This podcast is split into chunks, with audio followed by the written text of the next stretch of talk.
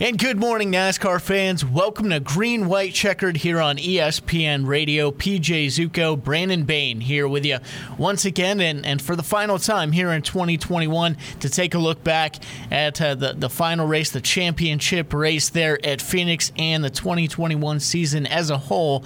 Not only that, but look forward to 2022 as well. As before we know it, we'll be in February and kicking off the next uh, next year's season, not only with the Daytona 500 but also with the clash in the LA Coliseum. And, and before we get to looking forward to all that, let's take a look back at that championship race where once again as as a fantastic race comes to a close and a fantastic season comes to a close. But um, as as the race winded down and uh, the the laps kept ticking off, one car it seemed like kept getting stronger and and being able to kind of rise to the top and at the end of the day, it was Kyle Larson uh, leading the most laps in the race and winning the race there at Phoenix. Uh, now, worked beautifully there uh, with the last couple pit stops and the last couple of restarts for him to get the win. Had to fall his way in, in that sort of sense, uh, but still, Brandon, uh, that car looked very strong all day. And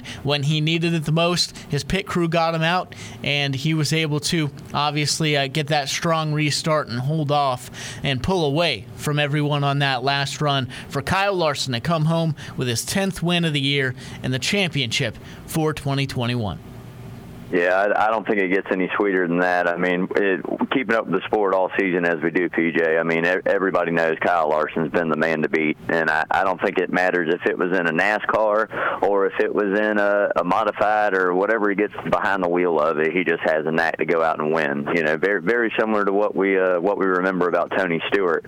Uh, you know, the big the big thing that I think that you look at when you talk about Kyle Larson, um, you know, is, one everything he's been through. Uh, you know coming especially from last year, uh, not you know not racing pretty much a full season and and doing what he needs to do on that end personally. Uh, but you know being being out of you know a cup car for a whole year and then to turn right around and come back in and uh, it's like you never skipped a beat. So it, it definitely says something about his talent. And I mean I think his pairing with Cliff Daniels uh, is going to be uh, very similar to you know the Jeff Gordon, Ray Evernhams, and the uh, Jimmie Johnson, Chad Knaus's. I, I really believe that it seems like their communication works well.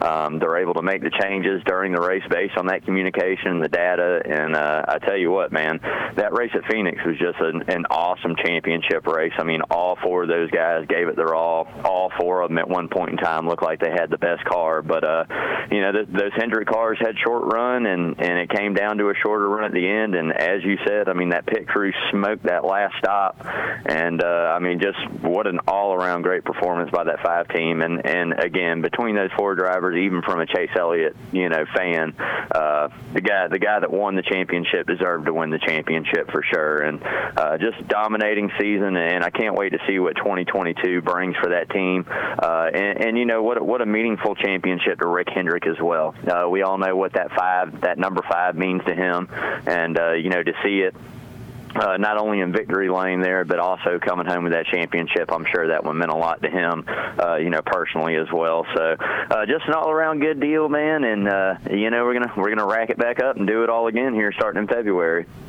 Yeah, yeah, for sure. And there's, uh, like you said, there's so many things to talk about with uh, the importance of, of this championship victory and the significance of it for Kyle Larson and, and what happened with his career and him, him coming back from that uh, as well, getting that second opportunity, but also making the most of it and, and earning, I think, the second opportunity. It's different if you're just handed it, but um, I, I think he, you know, kind of realized in a, in a very, you know, strong way, kind of kind of what happened last year, and, and took ownership for what he did, and and came back from that in a very strong way, and uh, again d- deserved a second chance, deserved this ride, and went out and, and you know made the most of it, and especially like you said with the historical significance of that five car of that paint scheme that they run uh, almost every single week it, uh, with with Ricky Hendrick and the, kind of the tribute to that. So there's so many different uh, special things with this championship, uh, the, and and one of those, of course, how strong he was this year: 10 wins,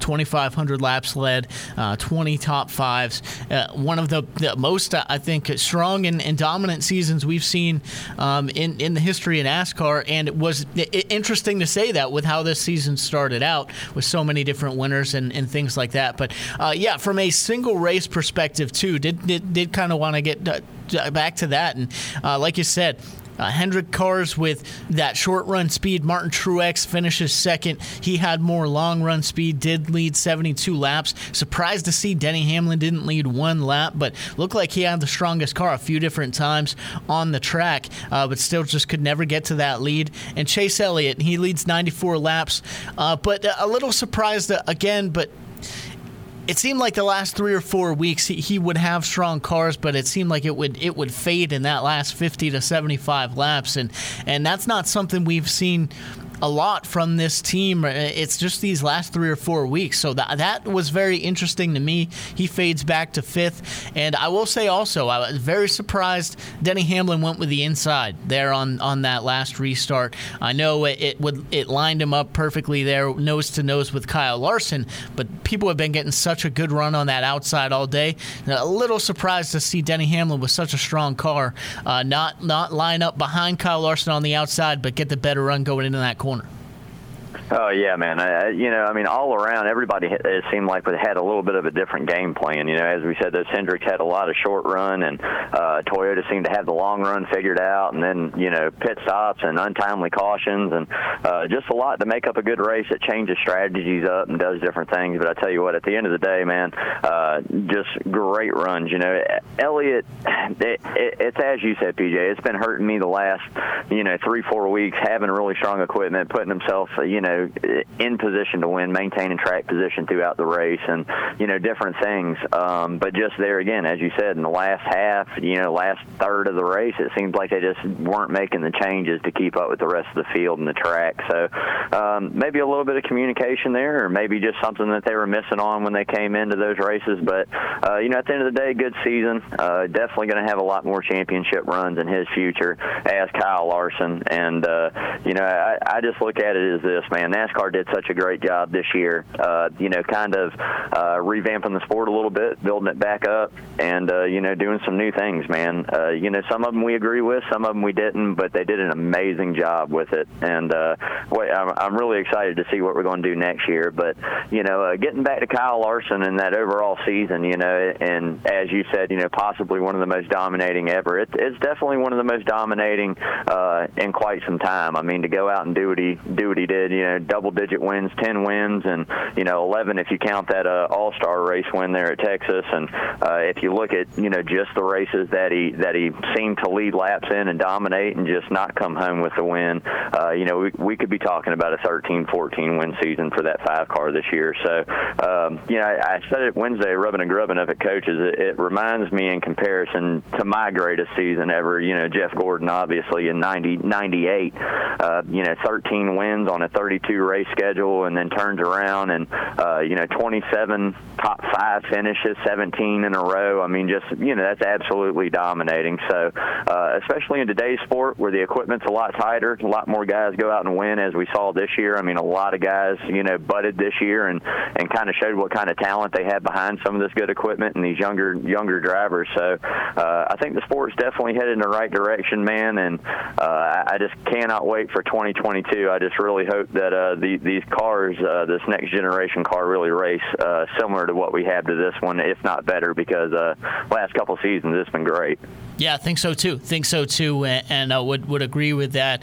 And yeah, it's it's been a wild season for sure. And and don't know, yeah, don't know what was going on when they were Chase Elliott kind of that last third of the year, as it, it seemed like just that car would fade a little bit. And we've seen uh, with with that connection with Alan Gustafson has been so strong with crew chief and driver over the past few years. Of course, winning the championship last year, and don't know if it was the equipment or or just the communication or, or what, but it seemed like they, they would fade a little bit towards toward the end of races uh, there in the last uh, kind of quarter of the year. And, and you hate to see that. Uh, at the end of the day, though, uh, you know, some drivers got fade, some drivers uh, got a ride to the top there in the last little bit. And, and Kyle Larson was able to do just that. Again, a little surprised Denny Hamlin didn't take that outside line, but either way, him just not able to take control, take advantage. And I think at the end of the day, the strongest driver, the strongest team, and the strongest car out there over the course of the race did go out and, and, win there at Phoenix. So can't be mad at it at all. Just kind of everything coming together uh, for this five team to win the championship and, and, get 10 wins. Again, 10 wins, 2,500 laps led, 20 top fives. Uh, insanely impressive from Kyle Larson, especially that last half of the year. Love what you said earlier, too. Want to bring that back up. This Cliff Daniels Kyle Larson connection I think can be so strong. And and, and Cliff Daniels was impressive uh, late in Jimmie Johnson's career as a separation with, with Chad Knaus happened there late in his career. Cliff Daniels took over. Still think he was pretty impressive there those final years with Jimmie Johnson, being able to learn from him and whatnot, and then getting connected with Kyle Larson in this equipment. Just feel like it, it was the perfect uh, match for each other. Their temperament with each other is is so perfect. I feel like the way they communicate is really good uh, over the course of a race. If you listen into their communication, uh, there's just so many different things that, like you said, this isn't just a one year thing. I think with with Cliff Daniels and Kyle Larson and them being so impressive. Obviously, got to check out this new car uh, with the next gen car coming and, and see how the good they are in it.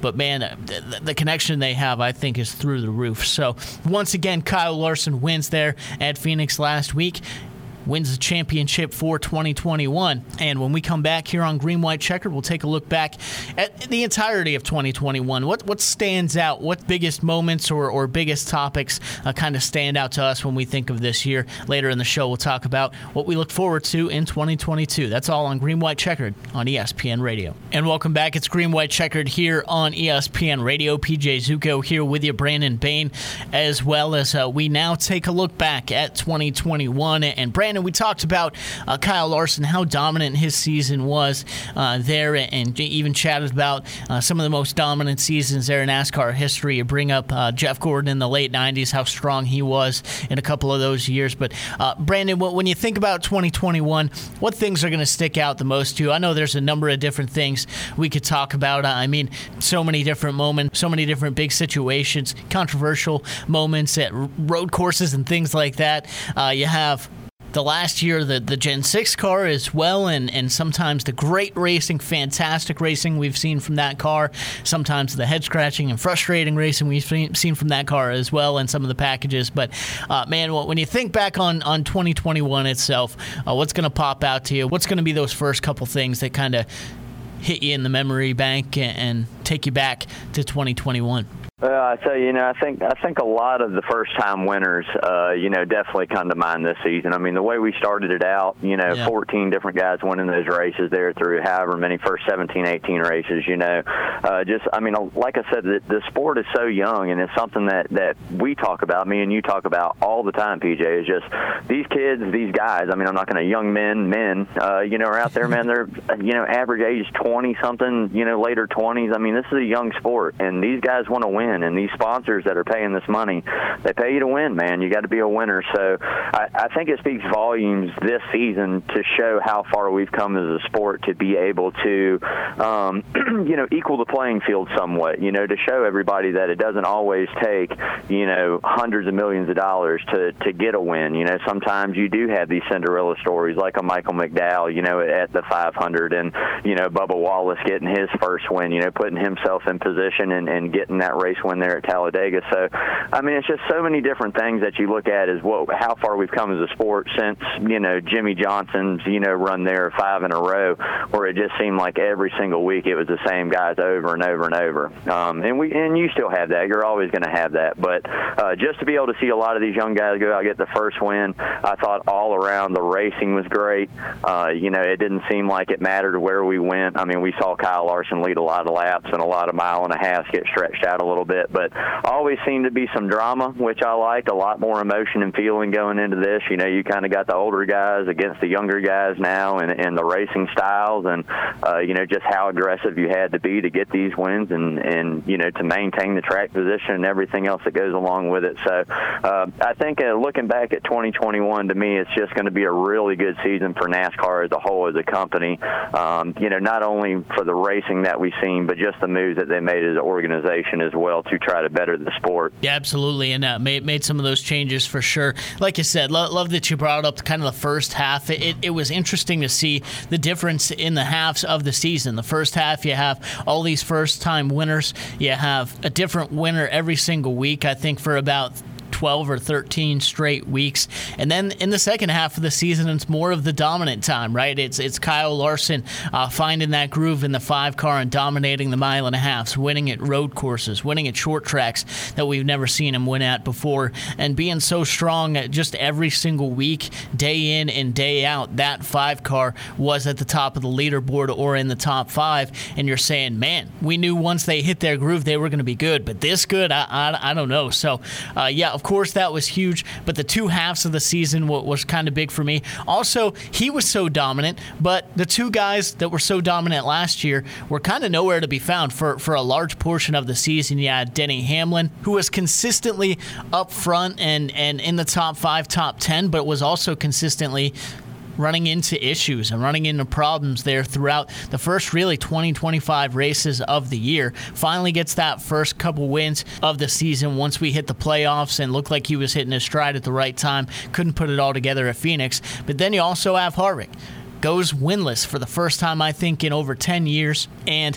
there were several moments as well from him that I thought were, were just very odd and, and even coming down, culminating, of course, uh, with, with the Chase Elliott feud and, and rivalry, whatever you want to call it. I, I thought that was, you know, an overreaction. And yeah, we've seen Kevin Harvick get heated before. We've seen Kevin Harvick even kind of go after some people before early in his career.